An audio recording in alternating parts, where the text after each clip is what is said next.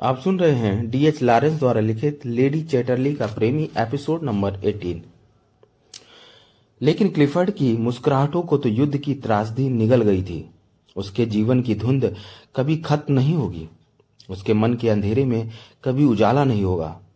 वह तो जब तक ज़िंदा रहेगा, अंधेरे से घिरा रहेगा और किसी दिन इन्हीं अंधेरों में सदा के लिए डूब जाएगा। उसकी यह मोटर वाली कुर्सी किसी ऐसी ही ढलान वाली पहाड़ी से लुढ़क कर नीचे मौत के आगोश में समा जाएगी और वह किसी दूध पीते बच्चे की तरह धरती की गोद में सो जाएगा और उसका वंश, चैटरली वंश उसके साथ साथ वह भी अपना अस्तित्व खो बैठेगा। कोनी ठंडी हवाओं का आनंद लेती हुई उस ओर देख रही थी जहाँ धरती और आकाश गले मिल रहे थे। धरती और आकाश का यह मिलन भी कितना सुहावना लगता है। लेकिन इस मिलन की वास्तविकता क्या है? कोनी ने इस सवाल का जवाब पाने के लिए क्लिफर्ड की आँखों में झाँक कर देखा तो तड़प कर रह गई। क्लिफर्ड की आँखों से बहते आँसू उसके सवाल का जवाब नहीं हो सकते।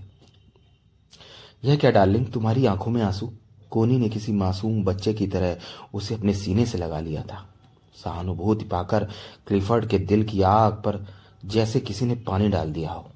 युद्ध में उसने बड़े बड़े खौफनाक दृश्य देखे थे, जिसकी वजह से उसका दिल पत्थर का सा हो गया था। लेकिन आज वह पत्थर पिघल गया। कोनी के सीने से लगने में उसे कितना आनंद आ रहा था। कोनी क्लिफर्ड उसके सीने में मुँह छुपाए हुए बोला हाँ याद है, मैंने तुमसे अपने वंश के वारिस के बारे में कहा था, और मैंने सुन भी लिया था। यह मेरे सवाल का जवाब तो नहीं, लेडी चैटरली के पेट से ही तो चैटर्ली वंश का वारिस जन्म ले सकता है।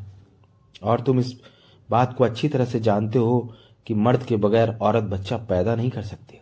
अगर यह संभव होता तो मैं सबसे पहले चैटरली वंश को उसका बारिश देती। तुम्हारी आँखों में आँसू देखकर मैं तड़पती नहीं, लेकिन इसका इलाज तुम्हारे पास है, कोनी। क्या मतलब? कोनी ने हैरान होकर क्लिफर्ड के गाल को थपथपाया।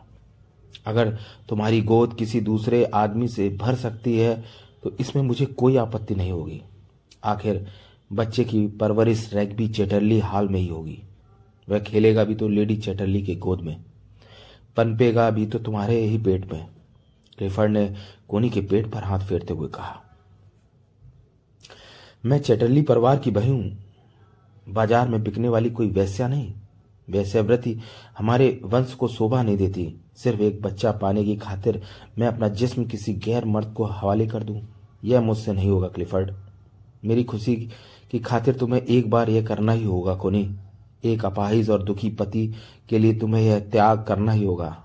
तुम यह त्याग करोगी ना, कोनी? लेकिन वह आदमी कौन? कोनी ने क्लिफर्ड के अजीब नज़रों से देखते हुए पूछा। याद है, कोनी, तुम्ही ने मुझे बताया था कि जब तुम समाज सेविका का काम करती थी तो उन दिनों बहुत से युवक तुम्हारे आगे पीछे मडराते फिरते थे।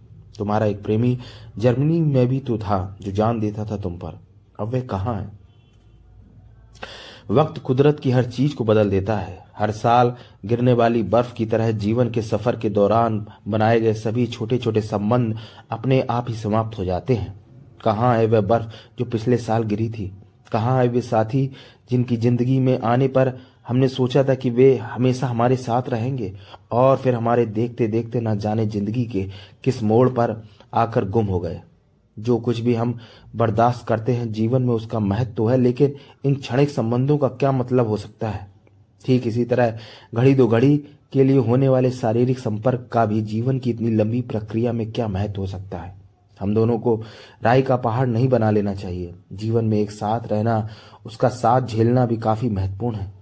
एक साथ इकट्ठे सो लेने भर से जीवन का साथ तो पक्का नहीं हो जाता। हम दोनों शादीशुदा हैं। समाज के बंधन में रीत रिवाज के अनुसार बंधे हुए हैं, लेकिन हमें एक दूसरे के साथ क्या चीज़ बांधे हुए हैं? क्या दो चार पलों के संभोग का आनंद? मेरे ख्याल से यह सब झूठ है, बकवास और बेबुनियाद है। इसे वास्तविक बंधन नहीं कहा जा सकता। यह कोई बंधन चाहत या प्यार नहीं हो सकता।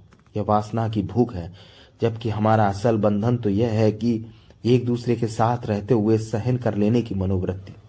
विवाहित जीवन का रहस्य संवेदनाओं का आदान प्रदान करना है। जंगली जानवरों की तरह सिर्फ़ मैथुन करने तक सीमित नहीं है।